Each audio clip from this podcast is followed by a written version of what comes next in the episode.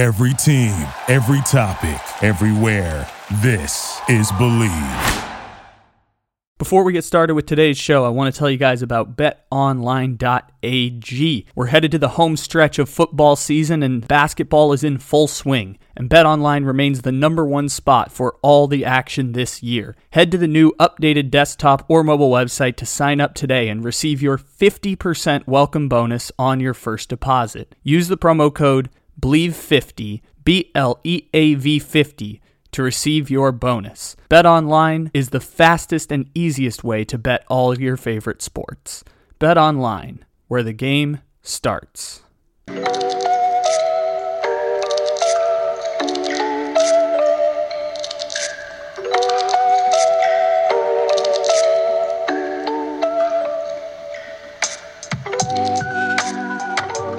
Good morning, good evening, good afternoon, or good night. However and whenever it is you may be listening, thank you for stopping into another fantabulous episode of the Take It Easy podcast live on the Bleav Podcast Network. Except it isn't live because it's a podcast. Welcome in, everybody. It's NFL Monday, week 17. It is January 3rd, 2022, year number four of this God-forsaken podcast. Welcome in, everybody. I hope you are doing absolutely and positively fantabulous here today. Uh, according to my count, we've got nine games to get through here, about six more over on the Memes of the Weekend podcast. You can check that out in the episode right above this, or maybe you listen to Memes of the Weekend before NFL Monday. But either way, enjoy. We've got a fun show today, and we are going to start off in the only appropriate place to start off by talking college football here on the Take It Easy podcast because we had some correspondence from the Rose Bowl where Jackson Smith-Njigba, the wide receiver for Ohio State, who can't go to the NFL, the other two Ohio State wide receivers who are going to be first round picks, they opted out of playing in the Rose Bowl. This guy, Jackson Smith-Njigba, he cannot go to the NFL. He is a sophomore. He was born in 2002. That makes some people feel a little old, including myself, who was born in 2001. The fact that I am eight months older than Jackson Smith-Njigba. Uh, Jackson Smith-Njigba had 330 receiving yards in the Rose Bowl. He had three touchdowns. Ohio State had 600 passing yards. It felt like watching a Big 12 game. And I thought that was like an all timer of a performance. Like, I thought that was going to be an all time game that we got to soak up and soak in for 20 years in the Rose Bowl. One that we'd remember the way Christian McCaffrey going berserk in the Rose Bowl or Andy Dalton or whatever it was. One that, like, 20 years from now, I could still call it off the top of my head. And there's this interesting thing that happens whenever someone gives up 300 yards, where I call it the Mr. 300 Club. I remember uh, Bené Benwikere. He used to be a corner in the NFL for the Carolina Panthers. He gave up 300 yards to Julio Jones in 2016 and then got cut the next day. This was one of these pinnacle Julio Jones games. If you think back to the lore of what's going to make Julio Jones a Hall of Famer, the 300 yard receiving game is one you can think of off the top of your head, along with multiple 1,500 yard seasons leading the NFL in receiving yards. Julio Jones is a player that I've, I've said this before. Like, Julio Jones could have gone and played any sport, and he would have been a Hall of Famer. He just happened to choose to be a wide receiver playing in the NFL because that dude's body is just like one in a million, like one in a 10 million, one in a 100 million body for Julio Jones. He won whatever genetic lottery worked out for him. And so Julio Jones had 300 yards. And it's one of the really the only few performances I can think of for a Mr. 300 because 200 receiving yards is rare enough. I remember Tyreek Hill had 200 in a game, or I think it was 200 in the first half last year against the Tampa Bay Buccaneers, and it was like, oh my gosh, this is ridiculous. And he didn't get very many plays after that. And I think he was guarded by Carlton Davis in that game, because I think Carlton Davis was someone whose name you remember for getting absolutely torched by Tyreek Hill and Patrick Mahomes, because they just didn't play defense.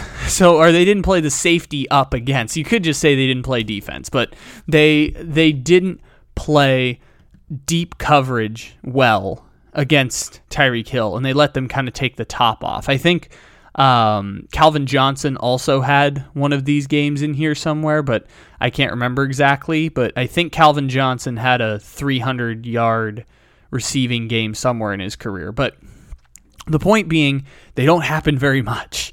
And college or pros. And Smith-Njigba had that game. And then you go to Sunday and Ja'Marr Chase happened. And Ja'Marr Chase happened on my fantasy team, which technically hasn't won yet, but I do need like not 30 points from Nick Chubb, and I'll win a fantasy championship. But yeah, Ja'Marr Chase happened. 261 yards, two touchdowns. It was just the stupidest shit ever. And Ja'Marr Chase and Joe Burrow beat the Kansas City Chiefs straight up with a comeback to clinch the AFC North. And that game was just bonkers. The end was bonkers. Everyone's seen it at this point. The game was absolutely insane. And the corner who is going to forever be marked is Charvarius Ward. And unfortunately, Charvarius Ward, you are going to be remembered in the same breath as Bené Benwikere or the entire Utah defense that just couldn't tackle Jackson Smith-Njigba.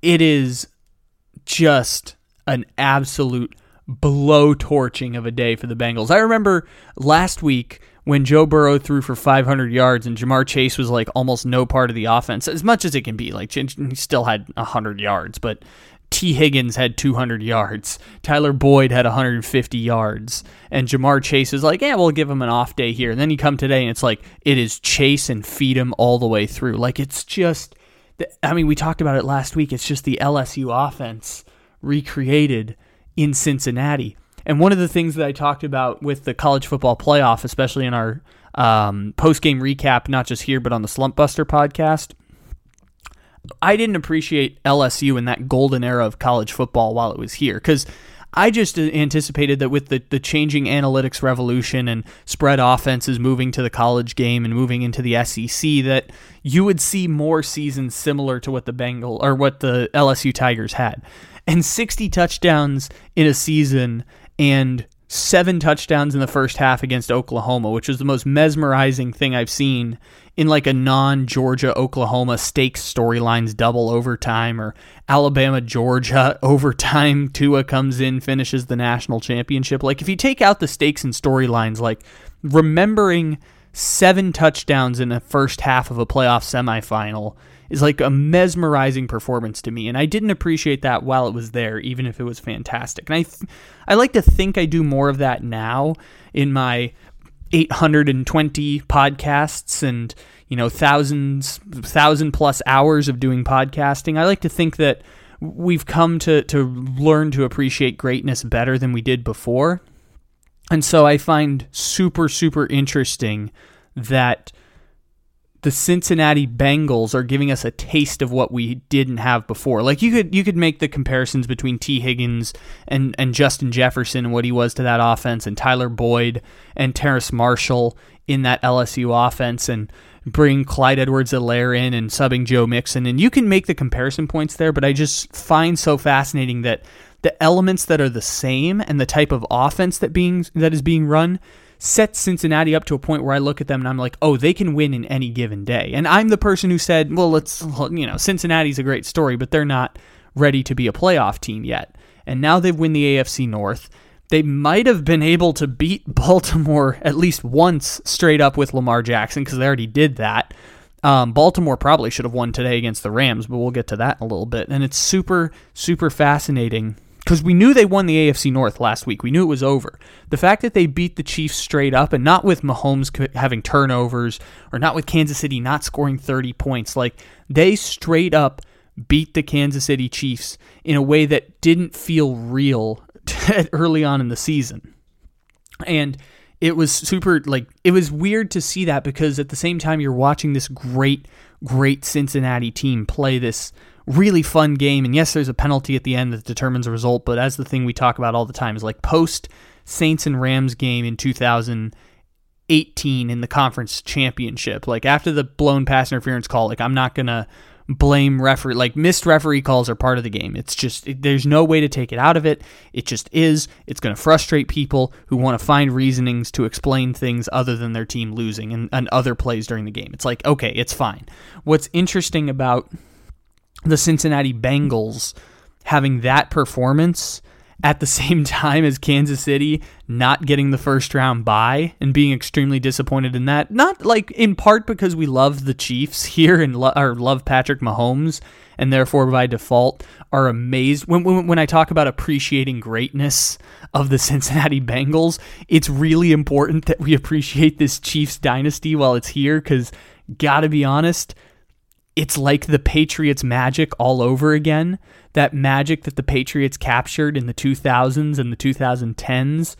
The Chiefs have a little bit of that with the greatest offensive coach in the history of football and maybe the greatest quarterback to ever pick up a football and two Hall of Fame skill position players. Like the run that Kansas City is on, we need to appreciate it while it's here.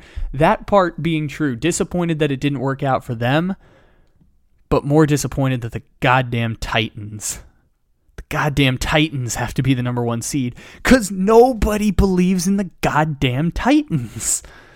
Titans don't deserve the number one seed. I know that they have gone like four and three since Derrick Henry went out.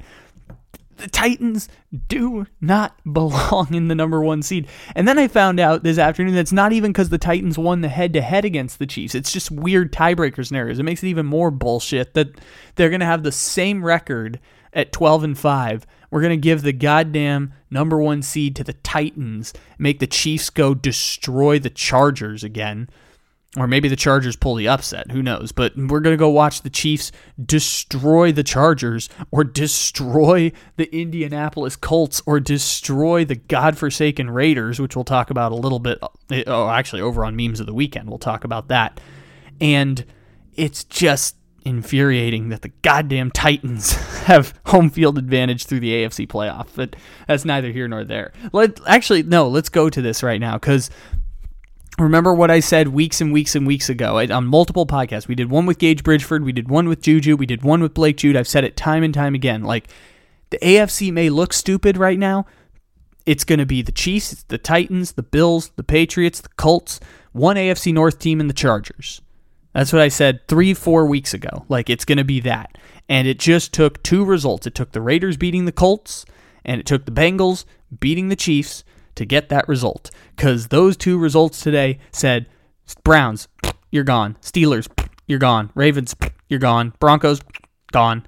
Uh, Dolphins, gone all of them gone. One result, one weekend. We can finally get all those crap teams out of here. We celebrated last week because we didn't have to deal with the goddamn Broncos anymore. I believe that was actually the title of the episode last week, if I remember correctly, was uh, Thank God, uh, what is it? Get the bleep out of here week for the Broncos, Steelers, Vikings, and Washington football team. So yeah, the Broncos and Steelers were like not quite mathematically eliminated, but pretty much gone. Steelers also, by the way, are not mathematically eliminated. The Steelers are the only team allowed in the in the hunt graphic because the Steelers can win both of their games and the Colts lose to the Jaguars and they get into the playoffs.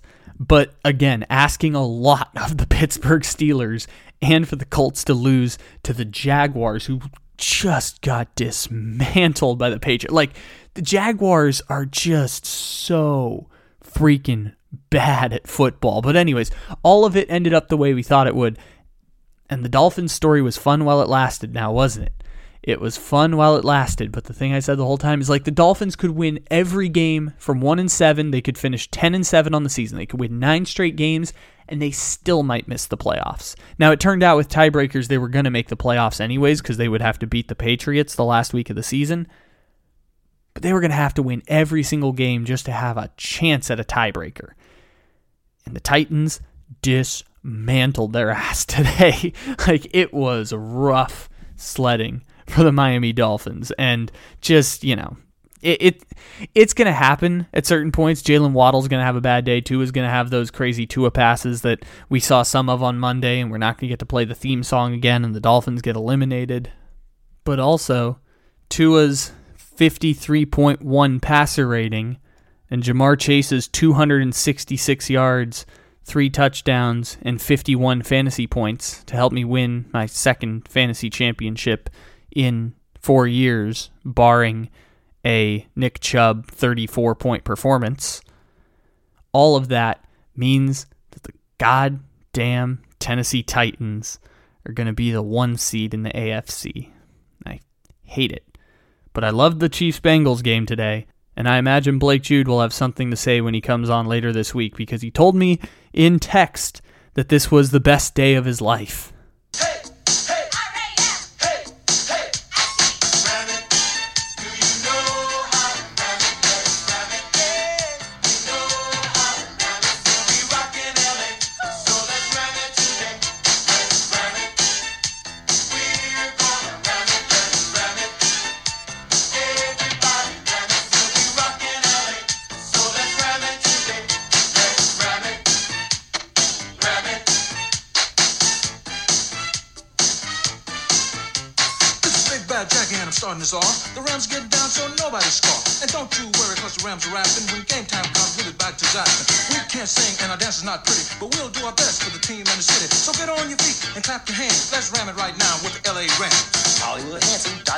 Dodge City tough. If you throw it my way, it's gonna get rough. I like to ram it, as you can see. Nobody likes ramming any more than me.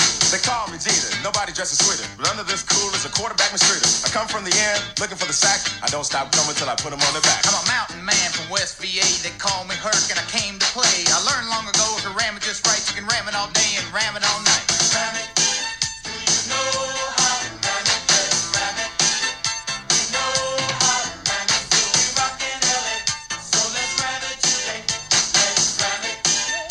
So it feels most appropriate in our NFL analysis this week to clump two games together and two stories together because it feels like both of these teams, both of these offenses, and both of these quarterbacks are doing a bit of a Spider-Man meme with each other.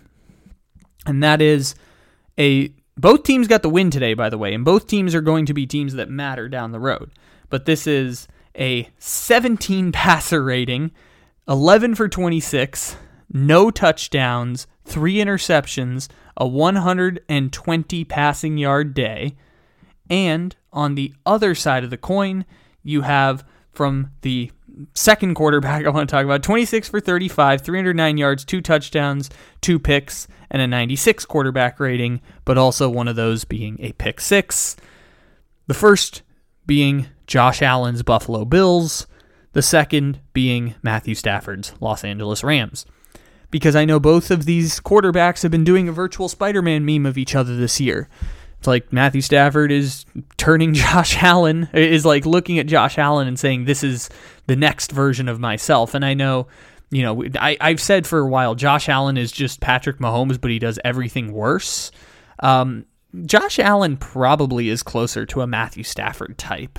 If you really want to try and find something that Josh Allen compares to, and Josh Allen has some of the mobility, and Matthew Stafford throws no look passes, and Josh Allen throws 50 yard passes slinging across his chest, and that's kind of how we do some of the, the math on this. But I, I think these two have very similarly built rosters, and the Buffalo Bills and the Los Angeles Rams share a place where they are second round exit group. And we can lump the Dallas Cowboys in here too. Um, and, and maybe the Arizona Cardinals too. I really want to see Arizona play Dallas again in the playoffs. And we're headed towards that potential matchup at this point because the Cowboys are now the four seed and Arizona's the five. But Arizona needs the Rams to lose to the 49ers next week if they want to win the division. So it looks like that might be the 5 4 matchup in the NFC, and I've really wanted to see that for most of the season, especially if DeAndre Hopkins is going to come back for the playoffs for the Cardinals.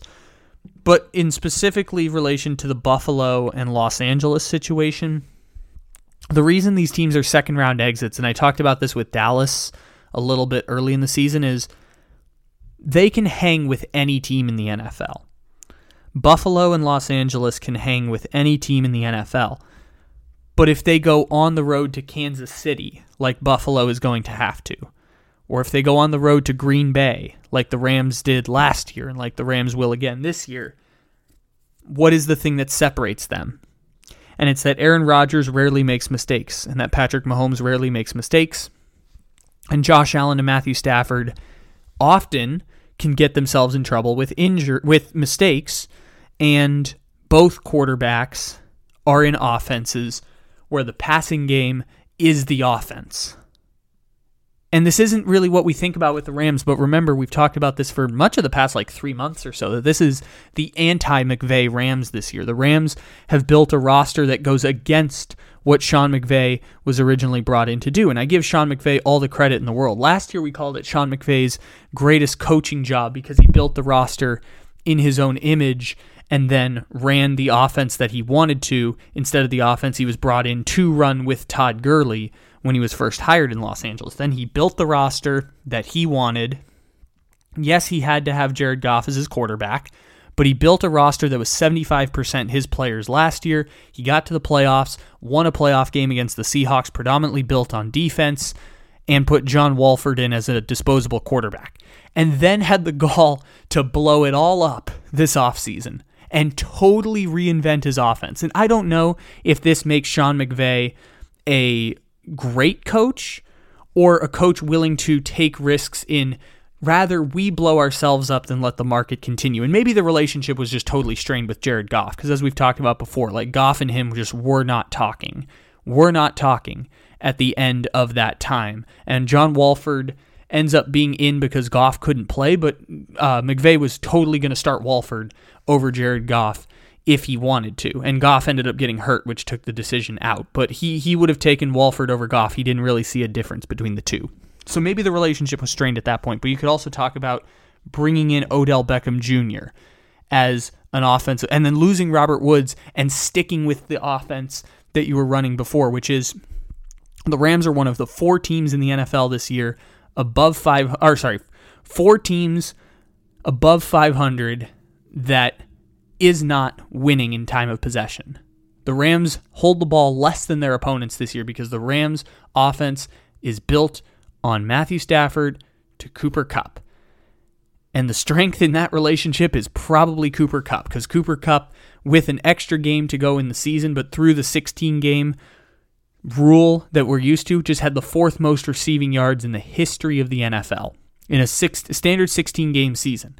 And with one more big game, he can break the all time receiving yards record, even if he got an extra game to do it. If you take out the extra game, fourth most receiving yards in a season in the history of the NFL. And that's where the Rams offense starts, finishes, and continues. They can only run the ball so much because Cam Akers has been out for most of the year. Darrell Henderson has missed half the season, and Sony Michel is their only real dependable running back at times, and that's not a great situation for running the football. And so the Rams offense is really overwhelmingly pass dominant and they use the pass like the run because that's the personnel that they have. And of course this makes sense. Like coaches wouldn't be tied to the playbook that they're running. They would adapt, we would think, based on personnel. Andy Reid is great at this. That's why Andy Reid is the greatest offensive coach in the history of the NFL. Sean McVay is on his way to it. He just doesn't have the body of work that an Andy Reid type has. But we've seen it now like three times in five years where he goes from Todd Gurley based offense, makes a Super Bowl, pivots to CJ Anderson, tries to keep it afloat. It works for the most part. Oh no, three points in the Super Bowl. Okay, now we're going to get rid of Todd Gurley. We're going to we're going to bring in 75% of my players, players that I have personally brought in and, and Les Snead has drafted. 75% of our players two years we're going to make the playoffs again. And then the next year, we're going to totally tear it apart. We're going to bring in Von Miller. We're going to bring in Matthew Stafford. We're going to focus on Cooper Kupp on the offense. We're going to bring in Odell Beckham Jr. We're going to lose Cam Akers. We're going to trade for Sony Michel. And, we're going to totally rethink the offense that we ran before and run a totally different anti McVay Rams. And the Buffalo Bills are in a similar boat by design, which is Buffalo's running game is still broken. I know today it ended up being the, the savior, and part of that is just Atlanta's defense is crap. Like C R A P, capital C, crap. But Atlanta was also winning in that game because Josh Allen made so many mistakes. And a better offense definitely would have capitalized against the Buffalo Bills because the Falcons had 13 points if you take away the safety and zero points in the second half.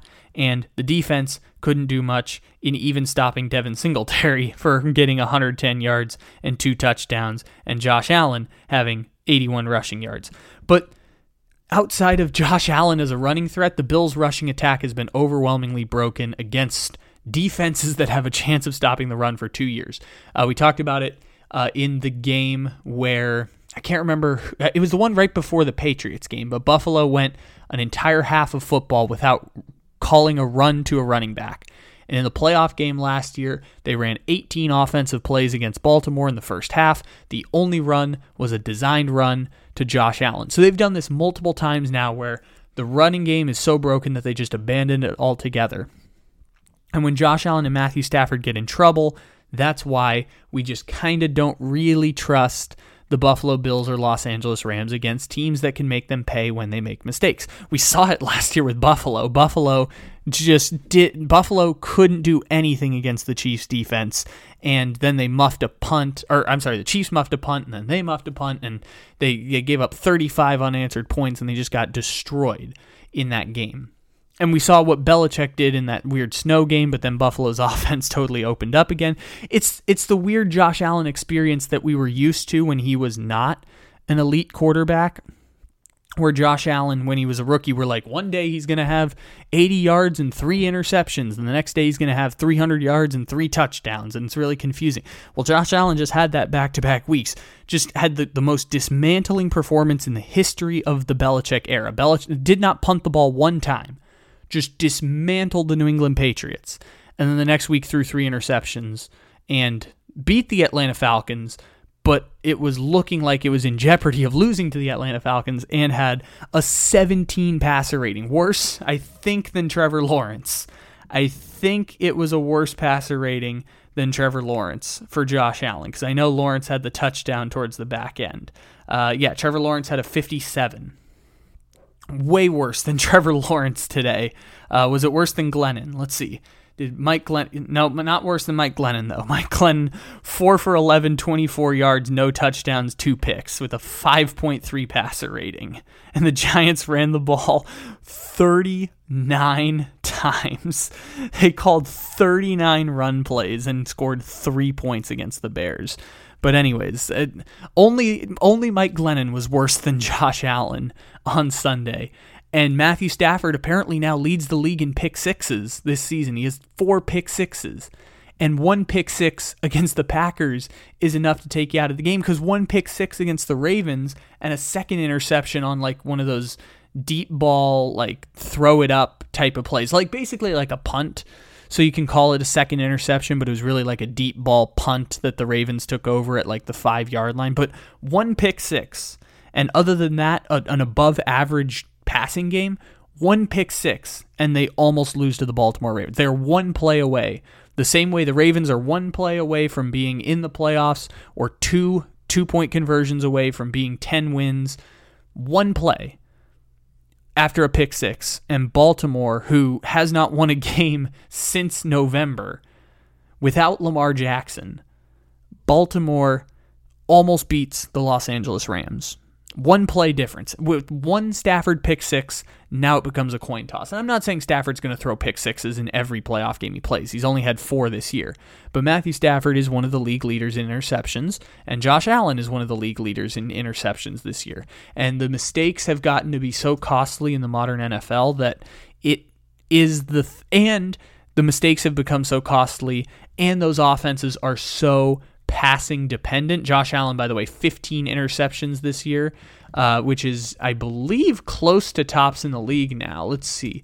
Um, but the, the point being, their offenses are so dependent on the passes that even one, one costly one in the case of Stafford, or two in the case of Josh Allen. I know he had three in the game, but one of them didn't really turn into anything. But the point being there is that's how it ends up falling apart towards the back end is Stafford having 15 interceptions on the season, Josh Allen having 15 interceptions on the season, tied for the NFL league lead or sorry, tied for second only behind Trevor Lawrence. This is where things start to fall apart for those teams if they become overly pass dependent and where those turnovers will I mean, most likely, more likely to be hurt them, or more likely to hurt both of those teams against the Packers or against Kansas City than it is to hurt them against the Falcons and against Tyler Huntley's Ravens. So even as they survive today, and even as Buffalo is a Jets win away from clinching the AFC East, and the Rams are one win away from being the two seed in the NFC, we, of course, pause because we kind of don't believe in either of those teams to be championship good. Maybe the Rams' defense changes the tide a little bit there, and that helps them go into Lambeau and maybe try and get a win. But Los Angeles feels like there's something short. And the Buffalo Bills feel like they're just one thing short. And it's that their quarterbacks probably make a couple mistakes here and there, and it changes the tides of their seasons, especially once they play teams that can take better advantage of them. So Buffalo and Rams, or Buffalo Bills, Los Angeles Rams, feel like they're kind of doing a, a little bit of a Spider Man meme of each other as we head into the playoffs. And that Spider Man meme is probably going to win a playoff game. Buffalo would have to play the Patriots in the first playoff game, which would be fun as shit. If the Patriots beat the Dolphins and Buffalo beats the Jets, and those two teams play in the first playoff game, it would be so much fun. And the Rams are probably going to get the Eagles. And they'll probably obliterate the Philadelphia Eagles. And then they'll get a difficult matchup against Tom Brady. And Buffalo will get a difficult matchup against Patrick Mahomes. We'll see how that works out for them.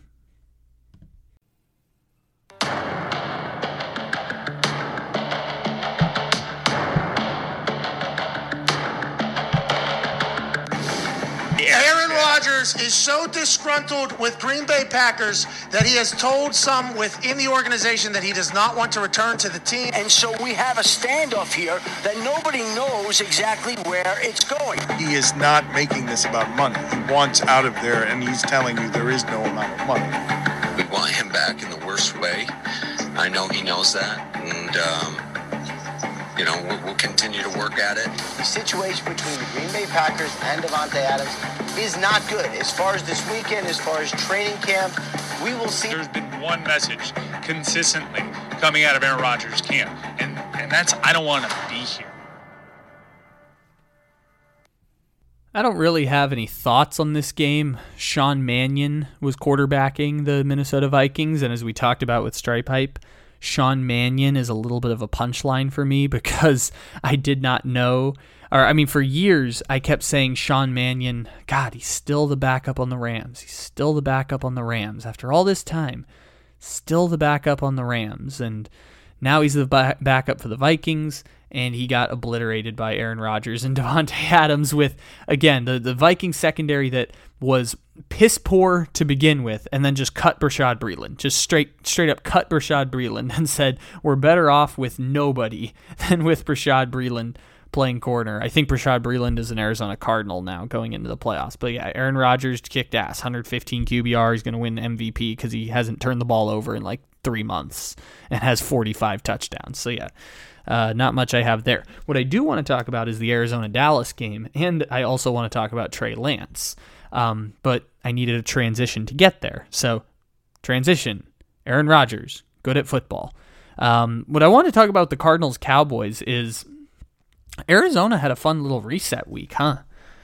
You know, Kyler Murray didn't turn the ball over against the Cowboys defense. Uh, Chase, Chase Edmonds did enough without having um, without having James Conner, without having DeAndre Hopkins, without having Maxx Williams, without having two of their offensive guards, without having J.J. Watt. Like the, the Arizona Cardinals have succumbed to so many injuries this year that it really, really deflates the product for them because like we talked about earlier on in the segment they're probably going to play the cowboys again in two weeks in the wild card unless the 49ers beat the rams. But the cardinals season even before when they were 9 and 0 it felt like there was something short there and then just too many of their stars ended up getting hurt. But i thought arizona had a ballpark chance to win. What I really thought was going to happen was that the Cowboys were going to cover the spread in this game, and that one's everlasting credit to the Cardinals defense for how they played in that one. Because even if you take out J.J. Watt, Zach Allen has kind of subbed in and been like not J.J. Watt, but still like doing the same things as J.J. Watt, so the so the defense can still operate as if J.J. Watt were there. They're just getting like less pressures on the quarterback and that means Byron Murphy's getting exposed ever so slightly more, and Jalen Thompson's getting exposed ever so slightly more. And if you want like greater in-depth Cardinals analysis, check out the Red Rain podcast I co-produce with our friend Walter Mitchell because Walter is great with the Cardinals analysis, and the Red Rain's going to drop on Monday by the time you're listening to this podcast, most likely. But the point being, the Cardinals are getting slightly less pressure on the quarterback because of injuries, and now their safeties and, and corners, which at the start of the year was one of the most surprising units, are getting exposed a little bit more because they're just being asked to do more. And you're seeing why uh, Robert Alford and Byron Murphy and Jalen Thompson are not exactly the strongest secondary unit in football. They'll probably draft that going into this year's draft. Um, but Budda Baker, I want to say Budda Baker was you can you can point a direct line between Budda Baker's play where he bats down the CeeDee Lamb screen pass and he gets a sack and he gets another tackle for loss. I believe it was in the third quarter right as the Cowboys were starting to come back. You can point to that and say that is a turning point in favor of the Arizona Cardinals. And the Cardinals needed this one just to like as a market reset like I'd been saying since October, kind of like mentally preparing that the Cowboys were going to be if the four seed and maybe play the Rams because the Cardinals were undefeated at the time, and then everyone got hurt on the Cardinals and they lost to the Lions. And so the only reason they're not going to win the NFC West would be because they lost to the Lions, which is just one of those results you can just kind of like toss out the same way you can toss out the Cowboys. But those two teams feel like they're doing a Spider Man meme of each other. Both of them probably expect to win a playoff game.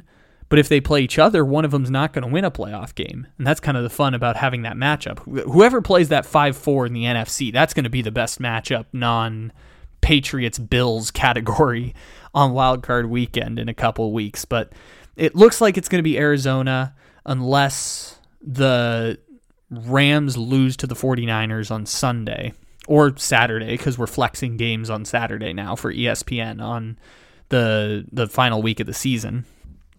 And when you're asking the the secondary to do more, and Budda Baker steps up like the All Pro player that he is, and still being healthy, because the Cardinals have lost a lot of All Pro players this year, enough so they're kind of like halfway between Baltimore and a healthy Cardinals team that was nine and zero oh to start the season. Is like yeah, they still have Kyler Murray, and that's good enough to get them in the playoffs and keep them in any game against the Dallas Cowboys or against the Rams. But at the same time, Kyler Murray has not a lot of time in the pocket, and Kyler Murray also doesn't have all the receivers that he's used to, and they have to change the offense, and so maybe they want to run the ball a little more. But oh, James Conner's out now for the Arizona Cardinals, so it's like everything around Kyler Murray started crumbling, and it's going to derail the Cardinals' season. I don't know if the Cardinals would have been able to get to the conference championship anyways, but they were on that trajectory when they were winning all those games, and they probably would have skipped the first round of the playoffs by getting a matchup against the Eagles. They can still get that technically, but they would need the 49ers to beat the Rams, and then they would play the Rams. Or I'm sorry, they would play the 49ers in the first round, and that's not an easy matchup for the Cardinals because the 49ers, I mean, this is the Trey Lance 49ers, but it's not a great matchup for them. So Arizona getting this win was kind of like everything resetting, where the Cowboys are going to be the four seed, like they probably should have been all the way through. The Packers are going to get the one seed. Rams and Bucks is going to be weird semantics for the two and three. And everything's going exactly the way it should in the NFC based on who is talented where. And maybe the Cardinals should have had the, the two or three seed instead of the Rams. And they, again, they can still technically get it with a 49ers win but the injury problems for the Cardinals are going to be the reason that they don't make a deep playoff run. But maybe they get to the same place either way. Maybe they can beat the Dallas Cowboys again when they meet in two weeks. What I wanted to talk about with Trey Lance and the Houston San Francisco game is kind of rehashing the points we already had about Trey Lance, but now adding a slightly larger sample size. Because Trey Lance looked rough in the first half. There was one play where it was third and two, and they ran a read option, and Trey Lance kind of like stutter steps at the line of scrimmage and tries to lay out a Texan defender. I can't remember if it was Justin Reid or one of the linebackers, but he he kind of like tries to do the Josh Allen thing where he can just kind of like shoulder his way to a first down and he just gets stuffed. Like he tries to lower his shoulder and then he hit the ground so fast on one of those plays. And they scored three points in the first half, and they probably should have scored zero because the the Robbie Gould field goal almost tailed off wide. And they were lo- again losing at halftime to the Houston Texans in a game that, got to be honest, didn't watch very much of. But it, I knew it was rough in the first half because I got that play. I got the 49ers turnover. I got Trey Lance having zero points and Elijah Mitchell getting the ball most of the way. Like they just kind of disguised Lance towards the back end, according to what I can see here. It looks like 37 carries, including seven from Deebo Samuel. 37 carries, 23 passing yards. Similar, but not quite as bad as what Mike Glennon had today. But it's somewhere in between letting Trey Lance open up the offense and being Mike Glennon, which is again a really really wide berth. It's Trey Lance, you have full confidence to run an offense with maybe the best tight end in the NFL and one of the best super weapon wide receivers in the NFL in Deebo Samuel and Elijah Mitchell, who's a thousand yard running back because the 49ers just fart out thousand yard running backs everywhere. It wasn't that but it wasn't Mike Glennon levels of game manager. It's somewhere in the middle, and that's a wide range to be on Trey Lance, but we've only seen him play two football games, and one of them he was playing through an injury against the Arizona Cardinals. So we've only seen Trey Lance play two football games. It's not a large enough sample size. It's why I'm so disappointed that the 49ers didn't start Trey Lance from the first game onward, because the 49ers anticipate Trey Lance is going to be that dude. They traded three first round picks and they're getting ready to move off of Jimmy Garoppolo, partially because of the money, because they, they now have six major contracts with Trent Williams, George Kittle. I think Trent Williams actually makes like 27 million in one of these later years of his contract. Like he's going to be the highest paid left tackle in the NFL. Uh, Bosa is going to be the highest paid edge rusher. Kittle's already the highest paid tight end. Fred Warner is the second highest paid inside linebacker. Um, I'm forgetting a couple here. Obviously, Garoppolo's contract is huge, but they're going to move off of that. Uh, missing a, another one in there. But the point being, uh, Deebo's about to have a contract extension coming up at some point. But the, the point being is that the 49ers are saying their strategy is going to be we're going to save money on first round draft picks, and our edge is going to be Trey Lance being on a rookie contract and being higher upside than Jimmy Garoppolo. And I thought that they should have started him from the first game onward. I have not wavered in that. I thought they should have played him week three. They should have played him week six. When Jimmy went down and they put Lance in, they should have gone to that. Because again, this playoff spot is going to be nice for the 49ers, and it's not guaranteed yet. They still need to beat the Rams. And if they don't beat the Rams, then the Saints beat the Falcons. The Saints are in the playoffs, and the 49ers are out. It's basically that simple for them. They need they need a win or a Saints loss to make the playoffs. They're either going to be the sixth seed or they're going to be out. But it doesn't matter for the 49ers. And I can say this with real damn certainty because the 49ers are playing for the next 10 seasons. And maybe they have a weird football result and they pull an upset in the wild card game. Because if they do match up 6 3 against the Cardinals, that is a really, really good matchup for the San Francisco 49ers. And it really doesn't matter either way. And this was the point I was trying to say from back in April into September when we were saying, oh, Trey Lance is going to sit a whole season. I'm like, Trey Lance should be starting week one, and it doesn't have to be sacrificing wins in order to develop the rookie. If Trey Lance is the guy that you say he is, we don't have the sample size to prove it yet. If Trey Lance is that dude, then both don't have to be mutually exclusive. And I can't believe that this is literally happening where I said, why are you fighting for a meaningless playoff spot when you're developing the next 10 years of this quarterback? Your jobs are secure. The team has the same players coming back, the same core group of guys coming back. In fact, you're going to get more cap space this offseason. And lo and behold, Trey Lance, by injury to Jimmy Garoppolo, is going to get to start one game win or go home for the San Francisco 49ers. And this is the exact goddamn reason why he should have played 17 games before getting to this point instead of this being his third start of his NFL career. But hey, not going to say I was right, but the irony of this is so perfect. And thank God, I mean, not thank God for the injury, but thank the content. I mean, just I'm I'm glad that it's Trey Lance playing instead of Jimmy Garoppolo. Because there's literally no goddamn point for the 49ers to play Jimmy Garoppolo in this game in week 18. So fortunately, it's going to get to be Trey Lance, and we get a sink or swim moment that really, like, it has stakes behind it because it, it, it essentially is a winner go home game for the 49ers, assuming the Saints beat the Falcons. It's a winner go home game with real stakes, but the stakes are only important to 49er fans and to national conversations about who's going to make the playoffs and who's going to get bounced in the next round. If the 49ers miss the playoffs, so what? So what? All your stars are coming back. Lance is going to be in year two with 17 games. It's okay. You are building for the next 10 years behind this guy and those star players all on big contracts. That is what you're building towards. If Trey Lance is that dude, you can expect to compete for the NFC West next year. Even fully acknowledging the Rams and Cardinals are very good at football, you can compete for the NFC West next year and the next five years or three years, because cycles work kind of quickly in the NFL sometimes. You can compete for those five years with that quarterback. And it was rocky way to get there but ultimately this was the result that I wanted. Would I have wanted 17 games of Trey Lance playing to have a winner go home game to make the playoffs in week 18? Sure. But 3 games and he's playing in the week 18 game, that's still okay. I can I can live with that.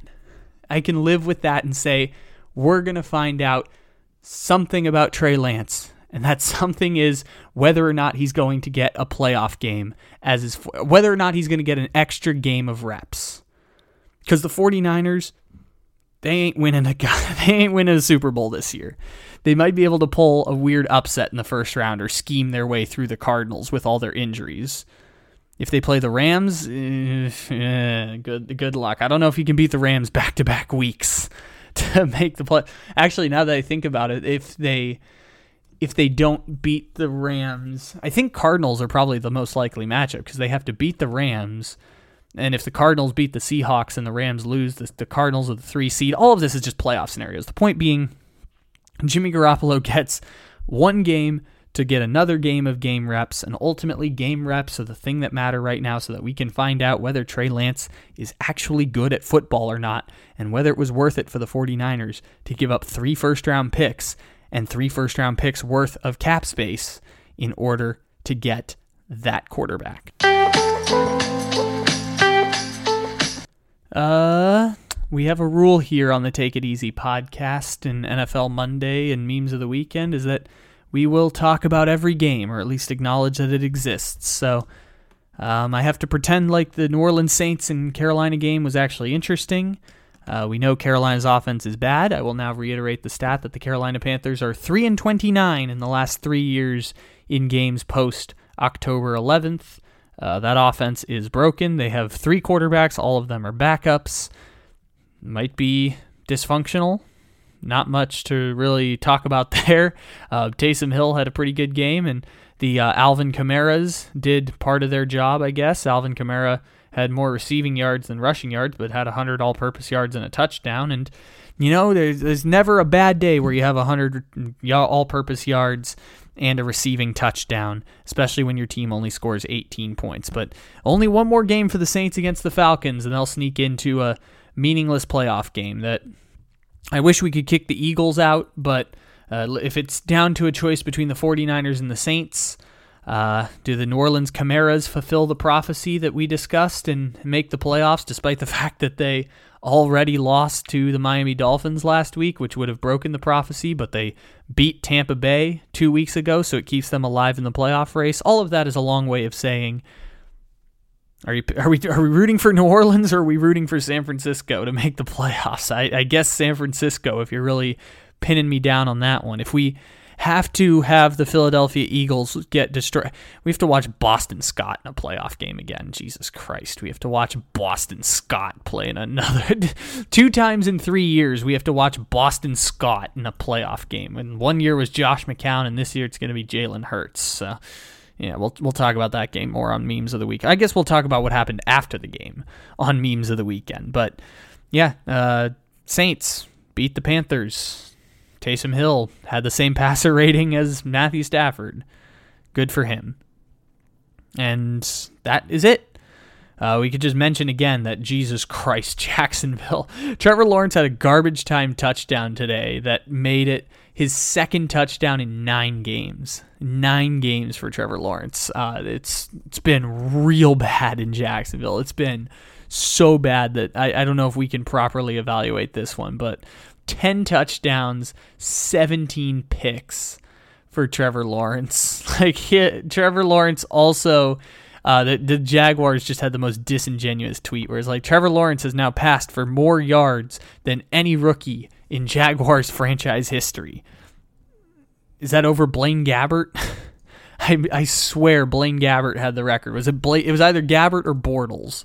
Either Gabbert or Bortles was the one who was holding the record at this point. So, yeah, it was bad. It was bad. 50 to 3 Jaguars. Also, the Colts technically haven't clinched a playoff spot, but when you play the Jaguars the last week of the season, you can kind of clinch a playoff spot. Except the Colts lost to the Jaguars last year. They lost to Gardner Minshew. It's football. Um, I don't think weird stuff can happen in that one, but 50 to 3 it would be fitting if the Jaguars came back and had at least a close game against the Colts to spice things up in the playoff picture. Yeah, no, it was bad for Jacksonville. Uh, we don't. Does fire Darrell Bevell even apply anymore since we already know he's getting fired? Um, we, we said it for 13 weeks on our Jaguars analysis. We're just I'm willing to punt on this one for Trevor Lawrence. I'm willing to punt on the season, and yeah, New, New England just New England just pulverized him. Uh, number one defense. Anyways, ladies and gentlemen, thank you for stopping in here to the NFL Monday podcast here on Take It Easy. Make sure to leave a five star review. Doesn't have to be a nice review, but preferably needs to be a five star review. Actually, I shouldn't even say preferably. Needs to be a five star review on Apple and on Spotify now. You can leave five star reviews on Spotify as well. It is all greatly, greatly appreciated. I love each and every one of you. Check out Memes of the Weekend. Check out our college football post game show. Check out all the wonderful podcasts and all of the wonderful content that we've been putting out. 820 episodes worth. Heading into now our fourth year of doing this stupid shit over and over and over and over again. And I love it. Take it easy, everybody. Have a wonderful, wonderful day. Thank you for listening to Bleav. You can show support to your host by subscribing to the show and giving us a five star rating on your preferred platform. Check us out at Bleav.com and search for B L E A V on YouTube.